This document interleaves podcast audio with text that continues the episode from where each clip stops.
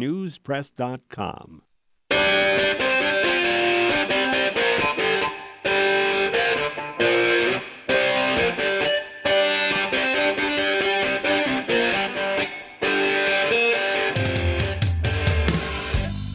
Good afternoon, and welcome to another edition of Money Talk. I'm Neil Kreisel, and Diane Duva and I are your hosts every week right here on AM 1290, repeated at 11, and on Saturdays at 6. We're brought to you by Cornerstone Home Lending, whose highly trained and experienced team takes great pride in helping people with home financing, offering competitive rates and a wide array of loan programs.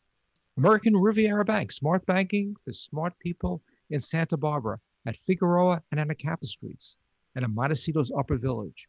At Arlington Financial Advisors, a leading wealth management firm in Santa Barbara, providing its clients with the personal care and attention of a small independent firm, coupled with the vast resources of a major financial institution. And we can be reached 805 564 1290. Or you could email us at moneytalk1290 at gmail.com. How are you doing today, Neil? Well, I'm really excited because today's guest is making his third appearance. And because of that, I went out and bought a circular light, and you can see how much better I'm lit on Zoom. Yes, you look fabulous on Zoom. I'm sure Miguel is really appreciating it. Yeah, I mean, I it, not that the audience gets to, uh, but I just thought that you and Miguel should get the benefit of, of better lighting, given the fact that it's his third appearance. Yes, I'm sure he's appreciating it. Although the first two were in person. So let's introduce him properly. We have with us today Miguel Delgado Elceta. Did I, did I mess that your last name up? I'm sure I did. Uh, PhD Director and Global Economic Research at CSUCI. Thanks, Miguel, so much for being here with us. Thank you for having me again. So um, we usually begin with uh, articles in the news. And when I was looking through this weekend, I found, as usual, for the last three, four weeks, it's been pretty constant an array of articles about very, very high priced tech stocks, let it, and, and Tesla, which has been an incredible performer. So, what I thought we could do this more this this afternoon, i- instead of just doing articles, is to take a look at some of the academic work that's been done over the last 50 years that looks at growth stocks and tries to value them appropriately. Uh, what we have now is a stock market that is, uh, to some extent, being hijacked by uh, the Robinhood type investors that just look at performance without looking at earnings.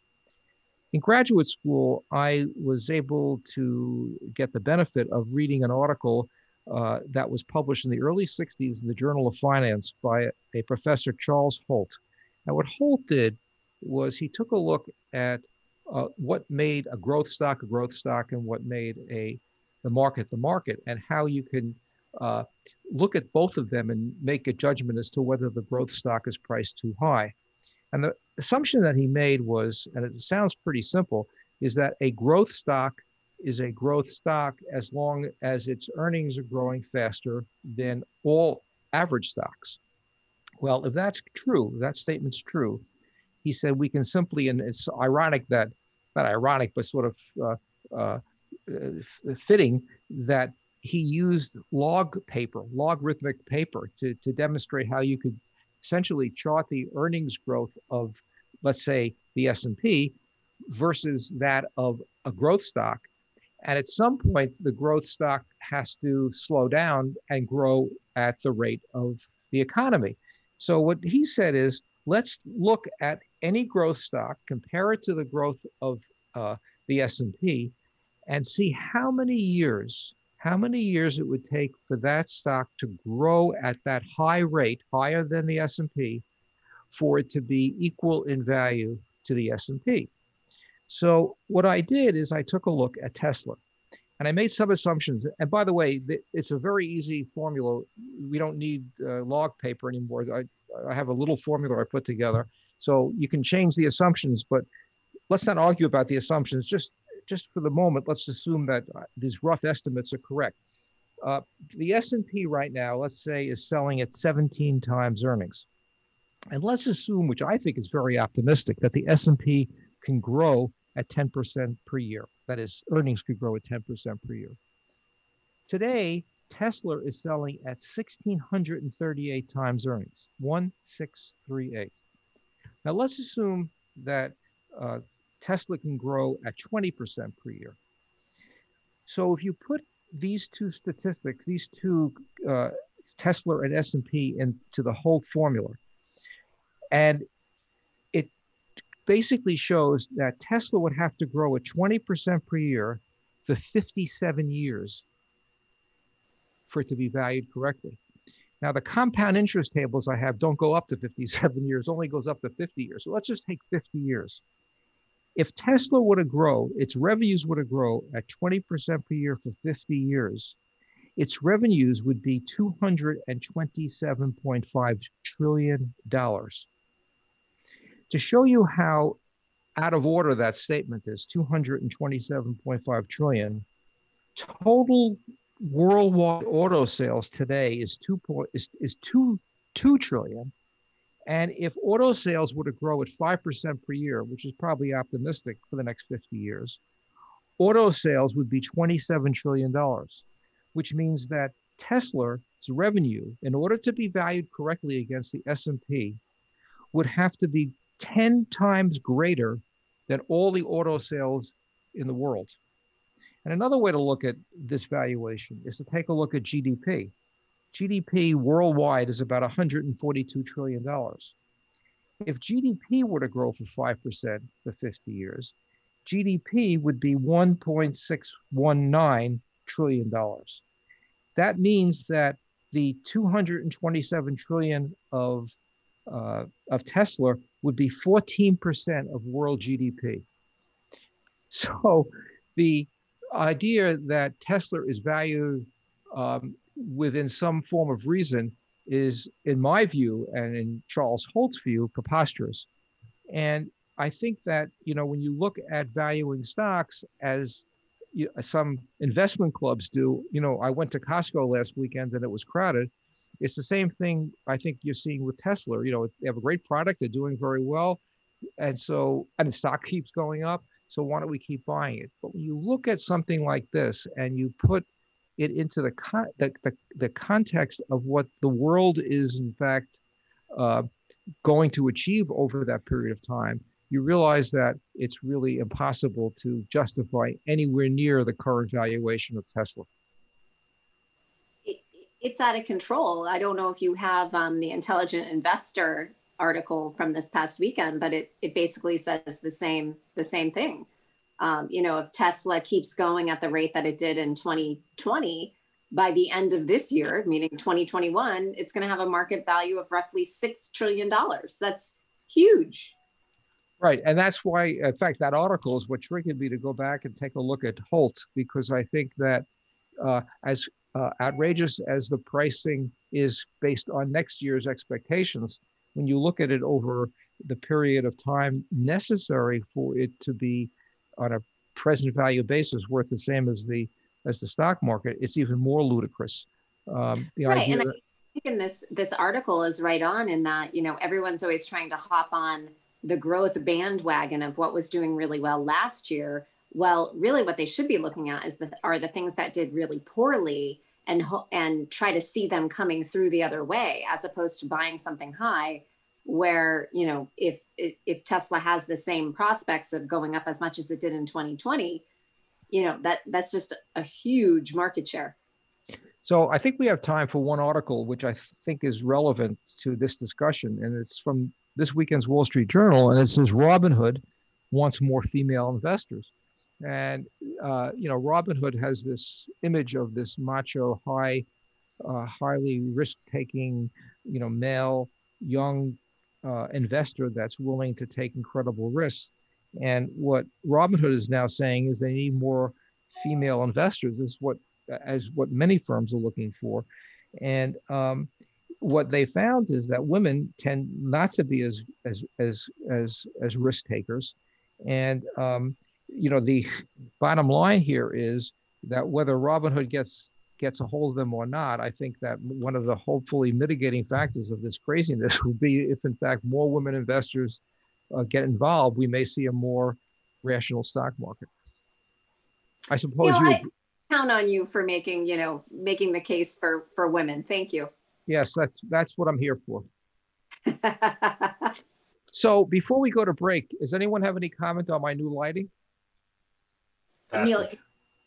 Fabulous. Thank you. Uh, you're listening to Money Talk on AM 1290 KZSB, and we'll be right back.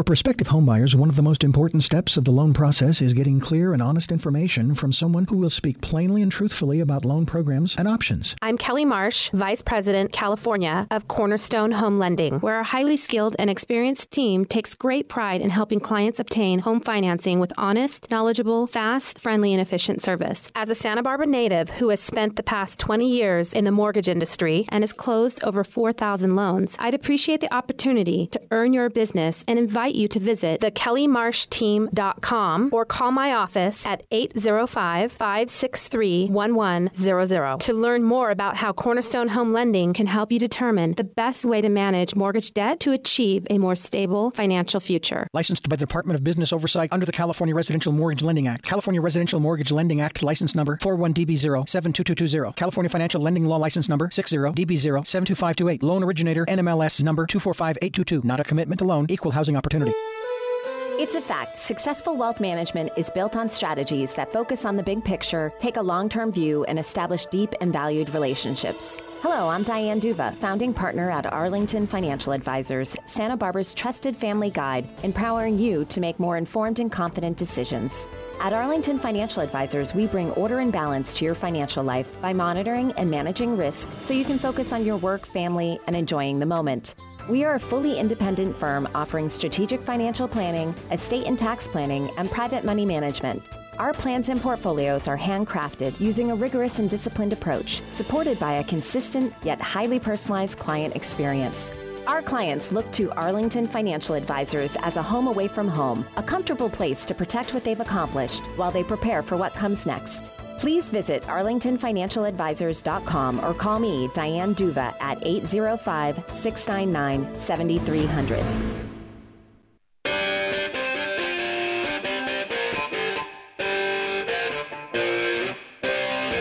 Welcome back to Money Talk, brought to you by Cornerstone Home Lending since 1988, a mortgage banker and direct lender that believes in providing in depth loan consulting to its customers in a personalized and honest manner. And we can be reached at um, moneytalk1290 at gmail.com or 805 564 1290. So, Miguel, thanks so much for being on the show again. This is your third appearance, and we're thrilled to have you. Um, Miguel is a PhD and the director of the Global Economic Research at CSU CI. So, what's new? What's going on at uh, Cal State Channel Islands? Well, I guess since the last time we talked, we've had a, a small insurrection, we've had a pandemic, and uh, I want to say one and a half uh, impeachments, I guess. Uh, we'll see where this second one goes. Uh, more locally, you know, we have an interim president. Our president uh, took a new job at Cal State Northridge. So now we have an interim and we'll be searching for a new one. We have a, a new provost. So, of course, we have a lot of change going on um, on top of, uh, you know, moving to working online fully, teaching online, working with our students online. So it's been an interesting year for sure. So, how has teaching remotely affected you, would you say? And, and how is it going with the students? You know, it's, I, I want to say it's been a mixed bag. Um, when we first moved to remote teaching, we had the advantage that we had been on campus for five or six weeks already. So I knew all my students. Um, the classes I, were te- I was teaching were classes where uh, they were working on projects primarily. So all we had to do was transition to meeting online to kind of check on those projects. Um, the fall was actually harder for me because it was a, a brand new set of students. Uh, I had never met them. You know, uh, we met online, which I mean, I'd say meet in quotations, right? Uh, in a class of 30, it's not the same as being in the classroom. And so um, it's challenging on both ends, right? It's challenging for us as instructors to um, keep students motivated. Uh, it's challenging for the students. I know there's a lot of stuff going on, right? It, it's not just being online. Uh, the world is kind of crazy right now. And so it's not just, oh, we're online and, and that's the only thing that is different. There's so much going on around them that understandably it's not easy for anyone uh, to go in to go in this direction. You know, we do what we can. Uh, we work really hard to offer them the same thing that we do on campus, and uh, you know, just as there's a mixed bag, I'm sure from what we give them, uh, there's a mixed bag on the reactions from students. You know, some of them are more engaged. For some of them, uh, the move online has been very challenging, and so. Um, I, I, do look forward to being back on campus uh, once we can. Now, are you seeing the challenges with your with your students more um, more divided over the socioeconomic um, divide, or are you seeing it across the board, just depending upon their learning styles? Um, I think it really depends a lot on the learning styles. It's hard to know on the socioeconomic side because, uh, you know, I don't see them. I don't, I don't really know a whole lot about who they are.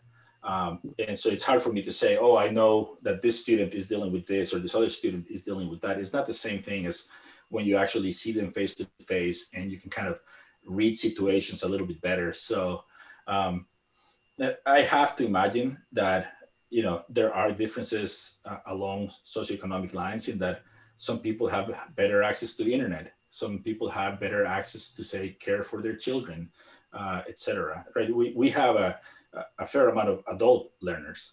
And uh, for some of them, it's going to be easier to have somebody take care of their kids. For some of them, it's going to be much harder. And that makes it harder for them to uh, be on time for classes, to always be there, etc. So I'm sure that there's some marked differences in, in their experiences for sure. We're going to talk later about uh, the economic impact on various classes of people uh, on a macro level, but just looking at the student body, I imagine there are students that counted on extra income uh, and they may not be getting that extra income either because the jobs don't exist or they they, they don't want to take the risk of working in a in a retail environment let's say so do, do you see uh, any higher dropout rate among kids who maybe are financially stressed um, so I haven't actually looked at statistics on who may be dropping out. Um, I have to imagine that's the case, right? So it's not just uh, not being able to work because their job may have been gone or because they don't want to take a risk. Uh, some of them may be having to care for people, right? Some of them may be having to care for their parents or some kid that got sick. Uh, again, you know, schools all closed down and, and a lot of parents became uh, teachers in a, in a way, uh, or at least supervisors of their students teaching.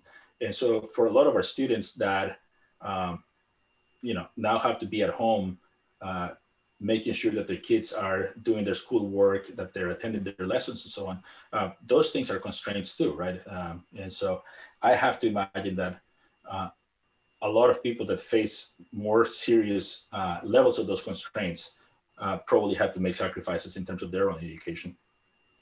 Yeah, well, with the new job uh, loss numbers that just recently were released of the 150,000 people that lost jobs um, this last month, you know 140,000 of them were women. And it's a lot of it is because of those um, the jobs in which that that were lost in the hospitality industry. But a lot of it is also having to take care of parents or children that have not gone back to school. And so you know it's it's going to be a real crisis. It, I, think it is a real crisis but it's going to play itself out economically as a crisis if it doesn't uh, reverse sometime soon for sure so now in terms of your students who are doing group projects, how are you facilitating those? Are they just Zoom Zoom meetings or you know online um, interactions? And have you seen a decrease in the quality of work or perhaps an increase in the quality of work due to this new environment?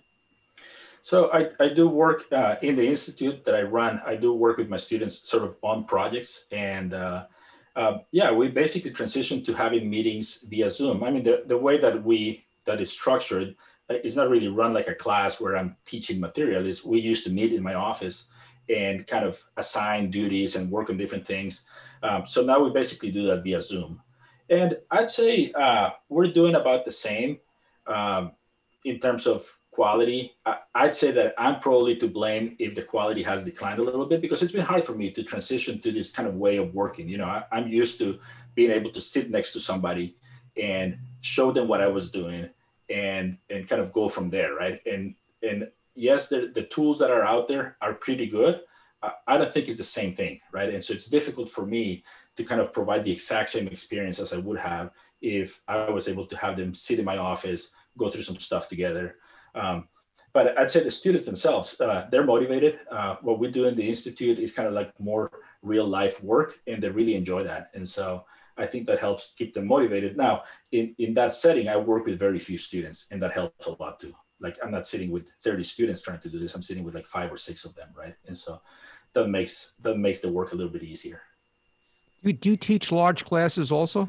I do, I do, and you know, but but those are more of a kind of one way teaching, right? Uh, a little bit of interaction with questions, but it's essentially here's the information that I'm providing. So that's a little bit different.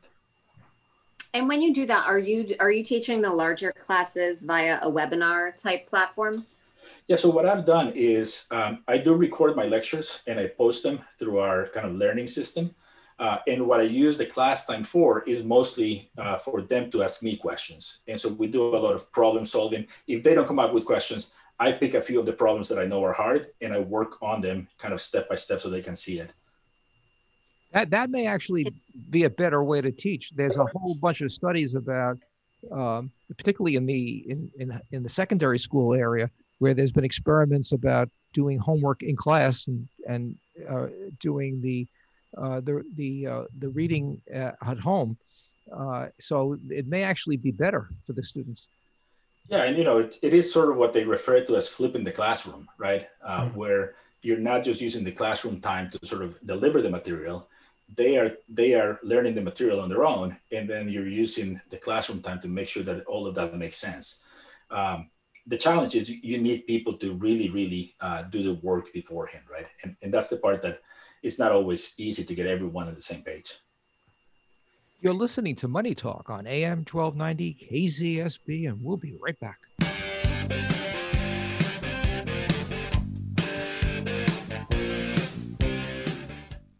When a bank is owned by the community and invests in the community, it answers to a different call. It's personal. It's driven by your needs, not ours. Welcome to American Riviera Bank based right here in Santa Barbara with branches in Montecito and Goleta. Our customers know us for personal service every day, every way. You can bank on us. Bank on us. Bank on us. American Riviera Bank. Bank on better. The Alzheimer's Association Central Coast chapter has a special helpline you should be aware of. The 24 7 helpline serves people with memory loss, caregivers, healthcare professionals, and the public. Here's Lindsay Leonard. The phone number is 800 272 3900. If you feel that you might have a loved one or somebody that you care about that may be showing some of the signs of dementia, please give a call because we have master's levels clinicians, highly compassionate, that are there to be able to speak with you about any of your concerns and or to provide you support with resources for that next step. Perhaps you are a caregiver yourself to a loved one and it's the middle of the night and you're having a very challenging time. Give a call to that helpline 800-272-3900. They're there to help with navigating some of the most difficult financial and emotional challenges that our caregivers are experiencing. That phone number is 800-272-3900. Here in California, thousands of kids are growing up without moms or dads to love or guide them. I'm Sean Anders, director of the Daddy's Home movies. My wife and I adopted three amazing siblings, and they are the best thing that ever happened to us. We're a family now and so grateful for the day we called Kinship Center, who guided us to the kids we love so much. Contact Kinship Center to learn about the rewards of becoming an adoptive parent. Call 800 454 6744. That's 800 454 6744.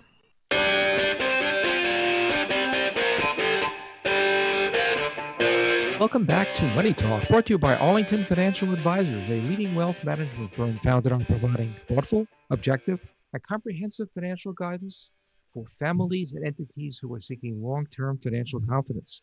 We were talking before about um, how students may be impacted by the economic situation, but we uh, before the COVID crisis, we had a huge disparity in incomes over the entire country And that obviously has been exacerbated because the most hard hit industries, you know, whether it's travels, healthcare, other service industries, have been the hardest hit. Uh, are, you seeing that in the numbers? Yeah, so you know the, the way I see it, I I think we have kind of like a tale of two cities, as they say, right? I mean, you have uh, one side of the economy that uh, was able to sort of switch to working remotely. Uh, I mean, I I feel blessed every day that you know I have a job and that uh, as bad as 2020 was, kind of globally, um, it was not a year that necessarily uh, had a huge impact on me personally, right? I mean, it's inconvenient, of course, but uh, I feel uh, pretty fortunate. Uh, and a lot of people, that was the case, right? They were able to switch from the work they were doing in an office to working online for the most part. Uh, and then you have people that just cannot do that, right? And, and so anything that requires face to face interaction, you can't just switch online. And a lot of the things that sort of disappeared, at least temporarily, and some of them are still not uh, kind of out there, um, that's exactly what it was, right? It's service industry jobs where they need to interact with people, and uh, um, so you know you have the people that could easily move uh, to online. You have the people that couldn't move online at all, and I would say it's highly correlated with people that earn uh, pretty decent wages and people that don't earn that much, right? And so of course it's not just that um, the people with the lowest income uh, are in those jobs is that they lost those jobs, right? So um, I, I, think that's pretty clear. And, and from the, the, the things that I read, uh, where people are looking at sort of spending patterns, uh, people that had high salaries before the pandemic, uh, a lot of them are kind of spending uh, just like they were before, right? Some of them may be even spending more as they're uh, doing modifications to their homes to have a more comfortable space to work from home, etc. Um, Whereas, you know, people on the other end of the spectrum, if it wasn't for uh, some of the relief that they got, they, they would probably just be getting by with the bare necessities at best. Now, tell us a little bit about the Institute for Global Economic Studies and what that is. So um, I took over about three years ago. This was an institute that already existed on campus. Uh, and the main goal of the institute is to um, have student engagement in sort of doing economic research. So I mostly work with econ majors. I have a few business majors that uh, sign on every now and then. Um, and, and what we do is that we try to work on different projects where uh, my main focus is let's look at data. Let's do things that are data driven. Um, I think as our students graduate and go out there into the workforce, uh, one of the main things that an employer is going to expect from them, certainly if you're an econ major, is can you can you grab data that we give you and tell us what the data uh, says? And so that's a, a, big focus of what we do is just analyzing data. So you know we get a lot of uh, publicly available data from uh, the census, the Bureau of Labor Statistics, and so on. But so we focus on doing projects where we're uh, we're analyzing data and trying to provide answers to what we think are interesting questions. Uh, we've done a lot of stuff on housing, in particular in Ventura County. I sit on the board of a uh, nonprofit that deals with housing. And so we've had the opportunity to have students present at a housing conference a couple of times already, which is great. You know, it, it gives them a, a sense of what they will be doing when they get a job when they finish their degrees, which is my goal is for them to be exposed to what they would actually be doing. Now, have you moved any of the um, projects that your um, students are doing into the COVID numbers? Because, gosh, there are lots of numbers coming out with the with the virus and you know uh, ICU bed, et cetera, et cetera, et cetera. And so, have you used any of um, any of your your knowledge in the institute for the those numbers? We, we have not done anything specific to COVID, but um, for a presentation that we did a couple of months ago, we were looking at sort of how did this impact the housing market? Um, you know, what was the impact of COVID or what, what do we think the impact of COVID was on the housing market? And uh, what we saw is that the housing market in Ventura County is kind of going through the roof. If, if you're trying to sell your home in Ventura County, uh, this is a great time to do it, right?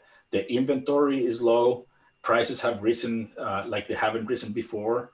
So um, it's it seems to me that in the sort of supply demand uh, play that that happens, uh, a lot of people just chose not to sell their homes anymore. They took them off the market.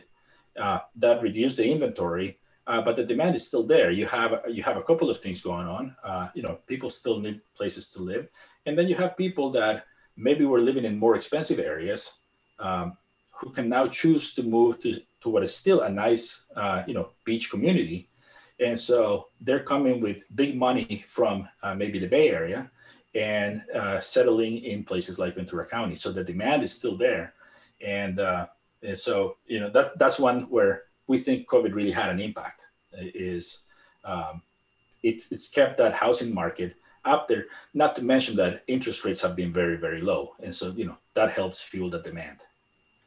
And, now, as, oh, sorry, on the on the renting side of things, and with the uh, moratorium on evictions, et cetera or has it all been on home purchasing?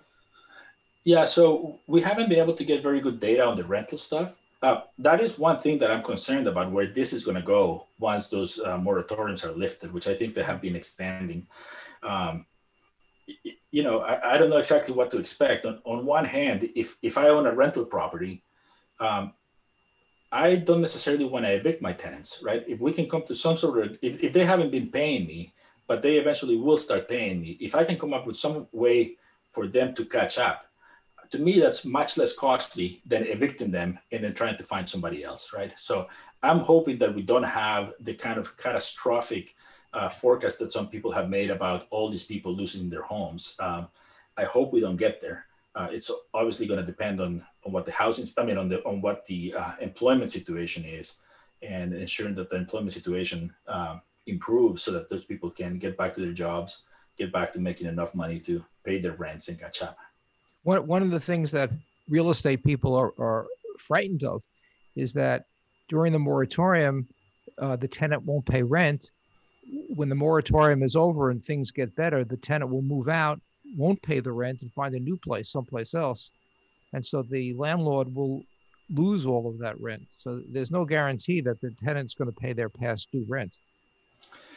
Right, but so to some extent, as a as a land, as a homeowner or as a property owner, you have an incentive then to work with your uh, with your tenants to make it as easy as possible for them to eventually catch up. Because I mean, moving is is a challenge, right? And and if you haven't paid well, your rent, go ahead. And it's expensive to move. It is expensive, and if you haven't paid your rent uh, for a year, uh, moratorium and all, uh, that's not going to look great when you're trying to get a reference for a new rental. So hopefully it won't come to that. So, so with the house, what what other projects are your students working on now? So the housing, um, and and what other what other um, data down in Ventura are you studying? So we've actually worked with the Economic Forecast Project at UCSB, and we're kind of working on some joint projects with them to do economic impacts. uh, you know, the kind of things that you'll see when some company wants to set up shop somewhere and they say, oh, we want to know what the impact of our company is on the area. And so we're doing some of those where we're collaborating with the EFP. You know, I have uh, great colleagues that I worked with there. And so we're doing some projects like that uh, where, uh, you know, it, like potentially the the impact of Amazon coming to downtown to Santa Barbara. Right, right. So, so that kind of thing where we're looking at, you know, uh, what is the impact of UCSB, for example, on the local economy, right? And so we're we're helping them work on a project, and so we share some of the data analytics and data cleaning and so on to to get those projects going. So, um, you know, real hands-on work for the students, which I think is super valuable. You're listening to Money Talk on AM 1290 KZSB, and we'll be right back.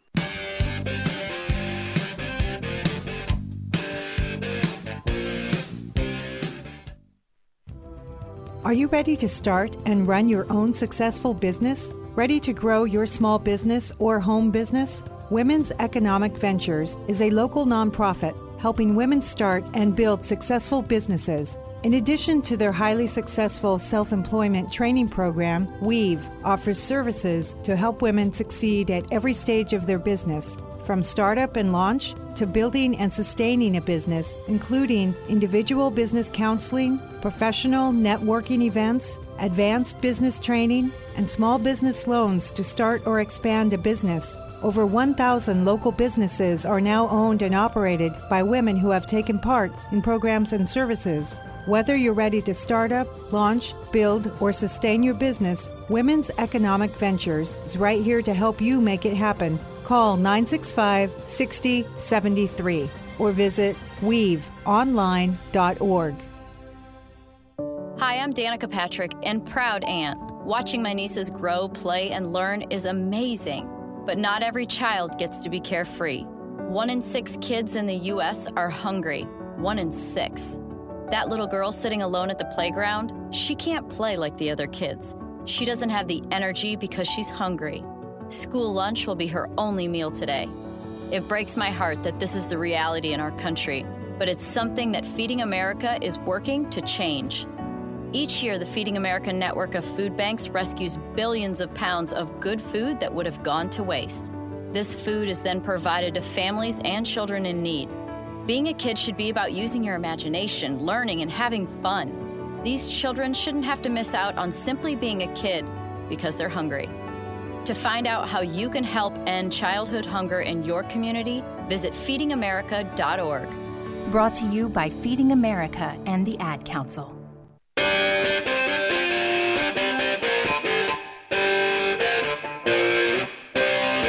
Welcome back to Money Talk, brought to you by American Riviera Bank, making your life easier with cutting edge technology, mobile deposits, free use of every ATM machine in the country, and a level of service other banks can only dream about. You know, we're talking about before you mentioned interest rates. You know, the Fed has made a uh, what could be a seminal change in how they view interest rates rather than to anticipate like they did uh, seven, eight years ago which they did incorrectly in retrospect, that interest rates were going to rise and that interest rates were going to, were were going to rise and they needed to, inflation was going to rise and they needed to raise interest rates. Uh, now they're saying we, we should wait and not be so, so proactive.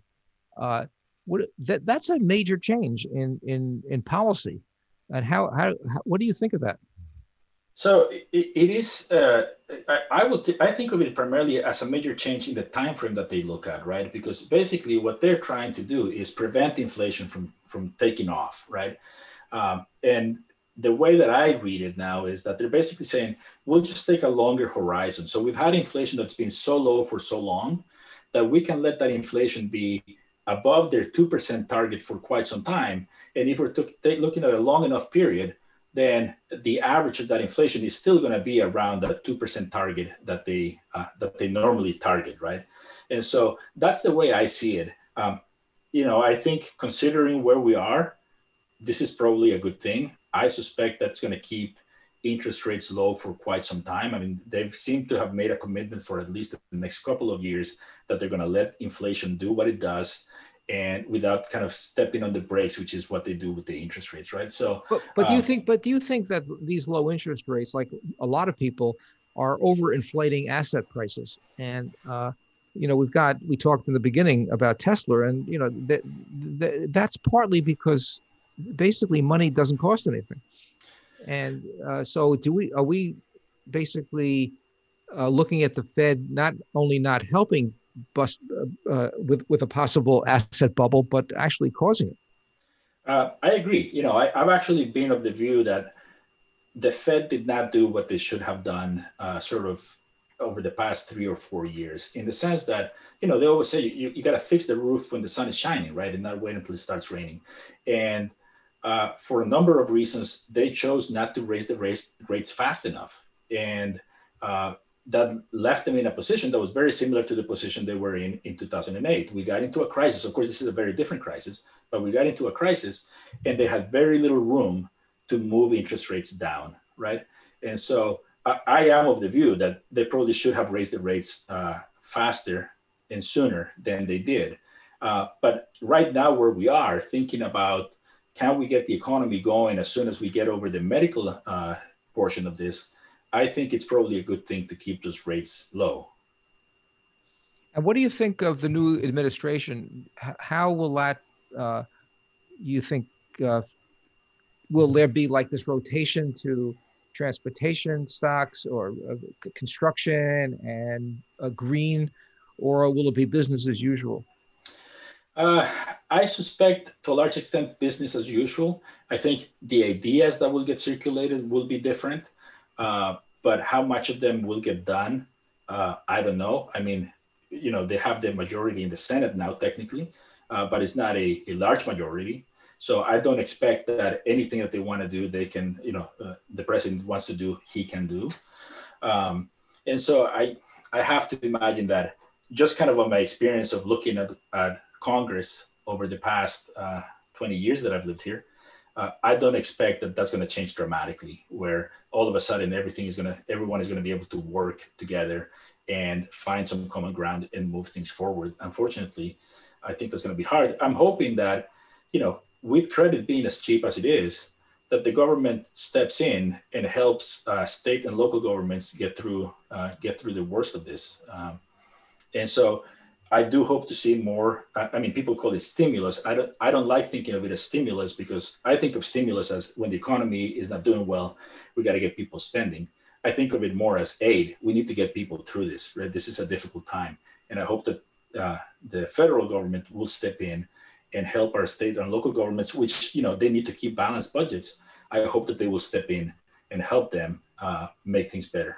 You know, ever since Milton Friedman, uh, they uh, people thought there was uh, basically everyone put a spear in uh, fiscal policy and uh, and Keynesian economics, and now we're we're we're coming. I think we're coming to the point where we're going to need fiscal policy uh, to do exactly what you were just saying, and and I think that may be the impact of a Democratic Congress that for the you'll finally see some serious fiscal policy beyond this current COVID uh, uh, stimulus.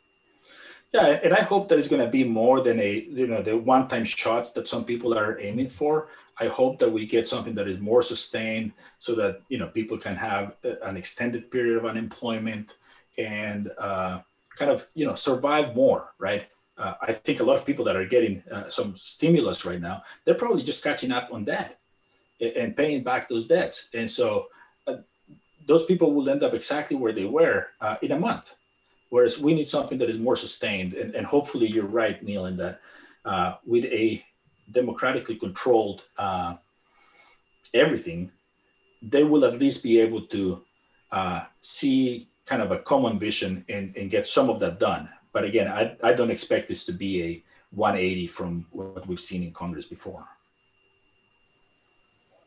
And in terms of um, a rotational shift in this first week of this year, we've seen somewhat of a shift to value, which is, you know, opposite of what most people think happens when Democrats actually um, control the government, as well as a big bounce for alternative energy.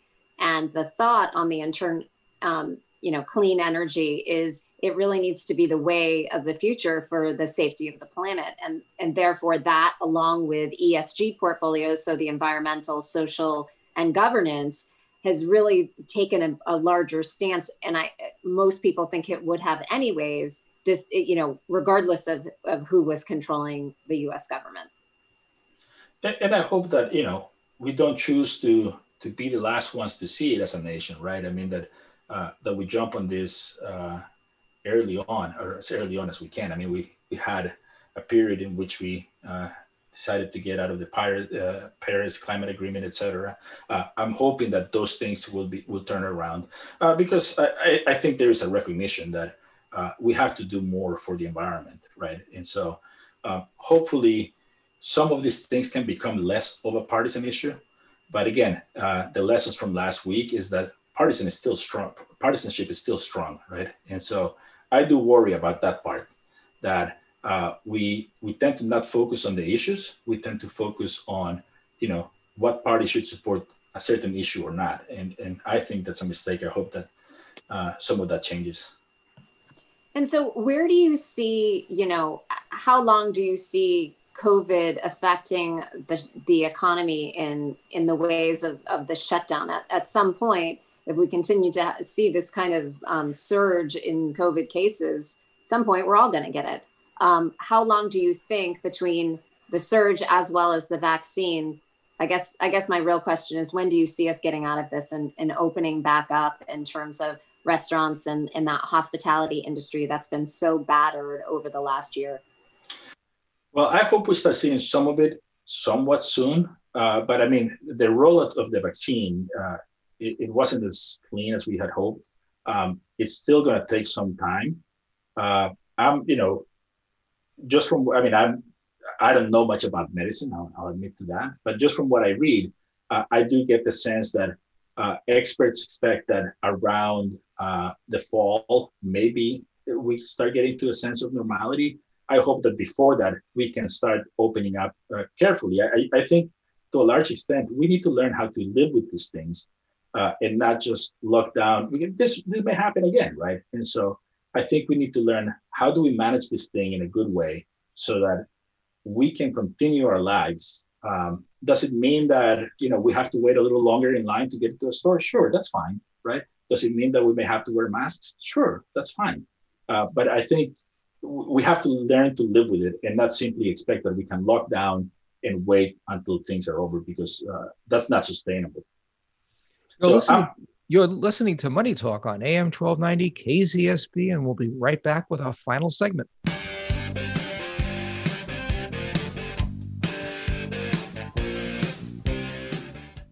For prospective homebuyers, one of the most important steps of the loan process is getting clear and honest information from someone who will speak plainly and truthfully about loan programs and options. I'm Kelly Marsh, Vice President, California of Cornerstone Home Lending, where our highly skilled and experienced team takes great pride in helping clients obtain home financing with honest, knowledgeable, fast, friendly, and efficient service. As a Santa Barbara native who has spent the past 20 years in the mortgage industry and has closed over 4,000 loans, I'd appreciate the opportunity to earn your business and invite invite you to visit thekellymarshteam.com or call my office at 805 563 1100 to learn more about how Cornerstone Home Lending can help you determine the best way to manage mortgage debt to achieve a more stable financial future. Licensed by the Department of Business Oversight under the California Residential Mortgage Lending Act. California Residential Mortgage Lending Act license number 41DB0 California Financial Lending Law license number 60DB0 Loan originator NMLS number 245822. Not a commitment to loan. Equal housing opportunity opportunity. When a bank is owned by the community and invests in the community, it answers to a different call.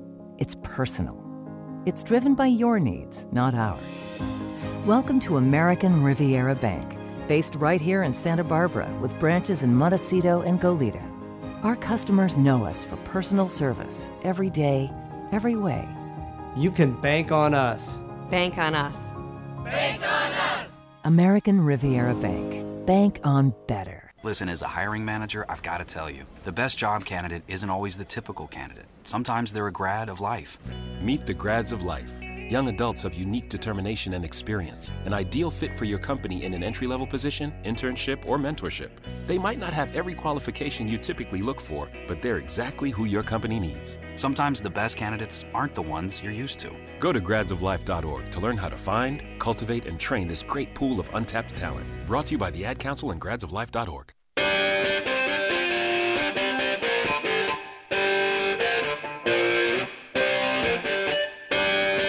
Welcome back to Money Talk, brought to you by Arlington Financial Advisors, a leading wealth management firm founded on providing thoughtful, objective, and comprehensive financial guidance for families and entities who are seeking long term financial guidance.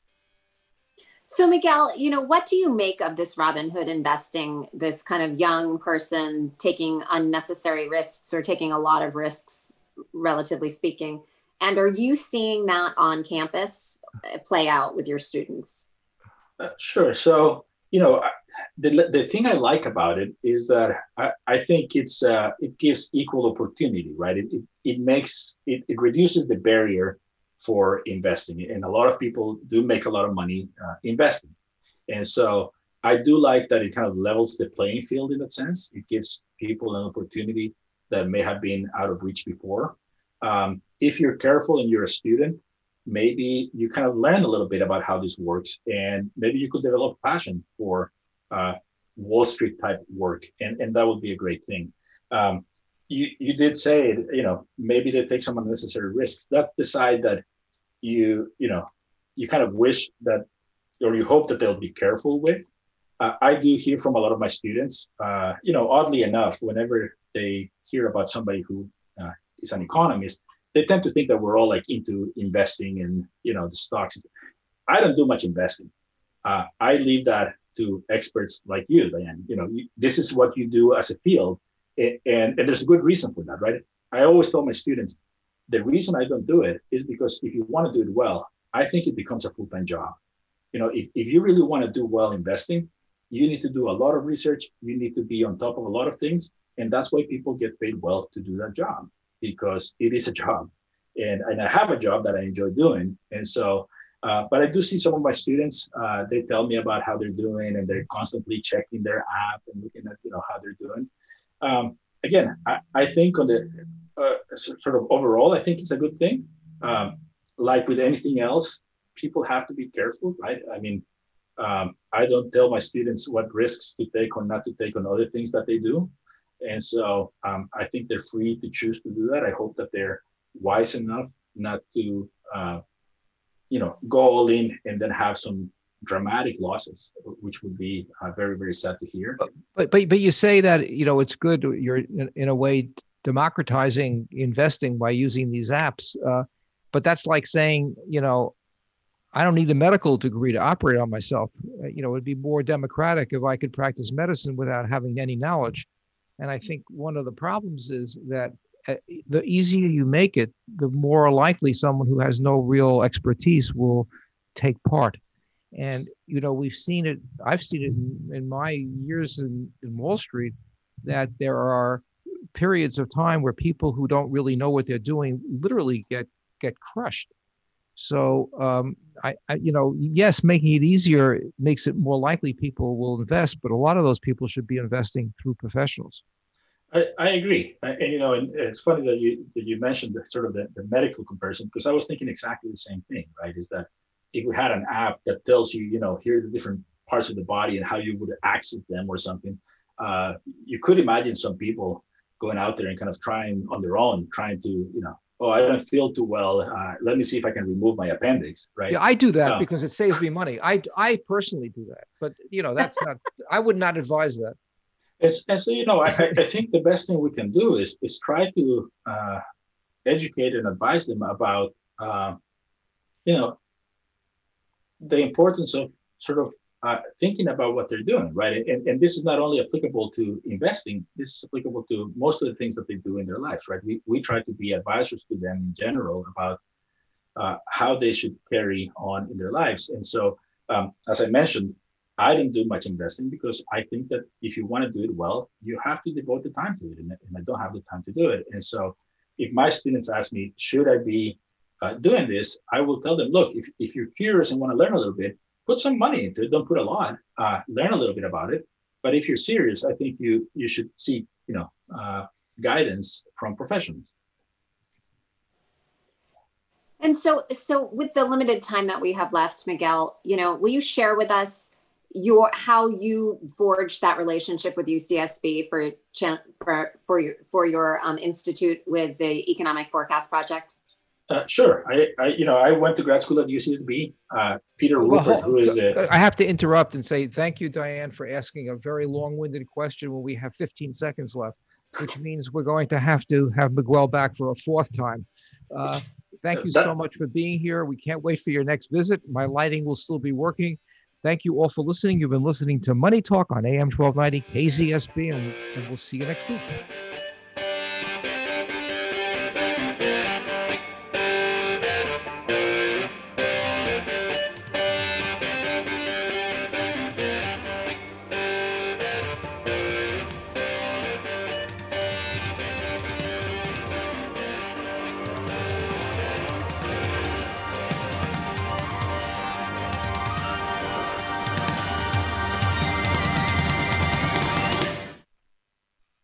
It's